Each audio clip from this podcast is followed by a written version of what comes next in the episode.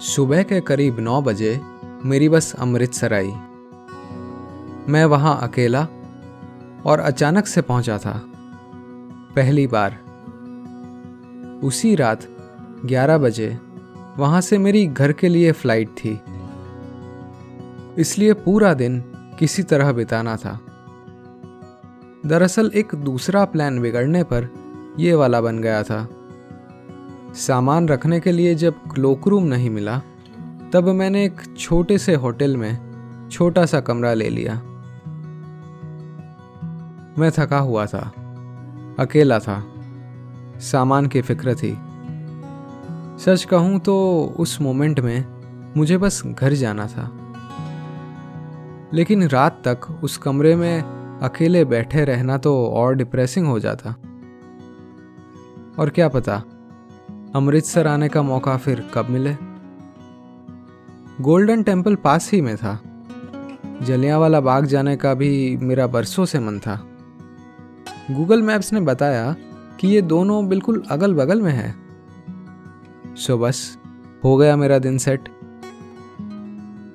चलते चलते मैं उस सड़क पर आ पहुँचा, जो अपने देश के हर बड़े मंदिर और गुरुद्वारे के बाहर आपका अभिवादन करती है।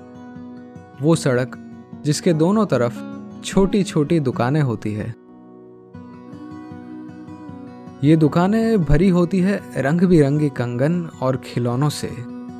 यहाँ लटक रहे होते हैं चमचमाते लॉकेट और कीचेन। और बाहर टेबल पर रखे होते हैं तांबे के कड़े, जो कि इतने जानदार होते हैं कि किसी भी कलाई को दमदार बना दे। ये दुकानें मुझे हर बार अपनी ओर खींच लेने में कामयाब हो जाती है। लेकिन अपनी उम्र का लिहाज करते हुए मैंने उस दिन खिलौनों से मुँह मोड़ लिया। मंदिर के परिसर में कई लोग थे। कुछ दूर से मत्था टेक रहे थे। तो कुछ मंदिर को बैकग्राउंड में सेट करके फ़ोटो खिंचवा रहे थे। एक सेल्फी मैंने भी ली और अंदर जाने वाली भीड़ में जुड़ गया। हट्टे कट्टे सिख भाइयों के बीच मुझ जैसे कई दुबले पतले टूरिस्ट थे। मेरे आगे खड़े भैया के कंधे पर उनकी क्यूट सी बेटी थी और मेरे ठीक पीछे एक नवविवाहित जोड़ा था। मेरे बगल में एक बूढ़े दादी थे।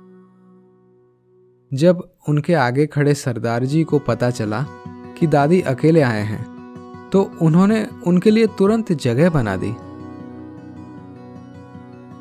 तगड़ी मूछ वाले एक अंकल जब इंतज़ार करते करते बेचैन हुए, तब पगड़ी वाले एक दूसरे अंकल ने उन्हें आश्वस्त किया कि बस पाजी, अभी दो मिनट में आगे जगह हो जाएगी।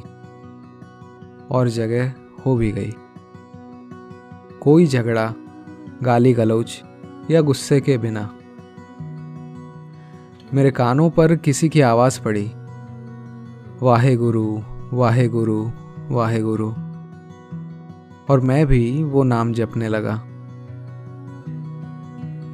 सुनने वालों, गोल्डन टेंपल की वो भीड़ खास थी, क्योंकि वो शांत थी।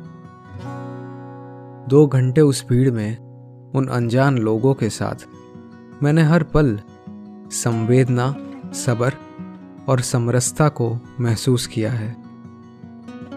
मैं अंदर पहुँचा, मत्था टेका और रब से अपने स्वार्थ का सब मांग लिया।